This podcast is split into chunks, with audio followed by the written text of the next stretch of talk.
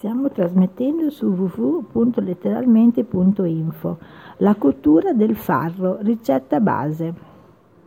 La cottura del farro in chicchi non comporta procedimenti diversi da quelli suggeriti per la cottura degli altri cereali. In ogni caso li ricordiamo brevemente. È indispensabile lavare accuratamente i chicchi in acqua fredda rinnovata più volte sino alla scomparsa delle impurità che tendono a salire in superficie. Si devono poi lasciare in ammollo per almeno 6 ore, ma preferibilmente per un tempo maggiore, con una quantità d'acqua pari a circa il doppio del volume dei chicchi. Completata questa operazione si potrà passare alla cottura.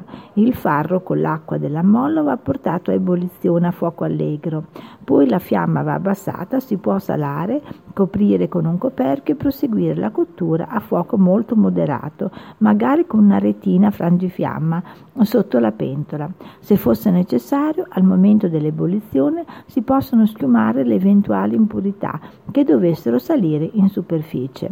La cottura dovrebbe essere completa dopo circa 50-60 minuti, ma è, com- ma è comunque consigliabile attendere un poco prima di mescolare al condimento per dar modo all'eventuale acqua in eccesso di essere assorbita completamente e al cereale di gonfiarsi del tutto. Con la farina di farro possono essere preparate delle buone paste alimentari che, richiedono una cottura non diversa da quella delle paste ottenute con farina di frumento o di altri cereali.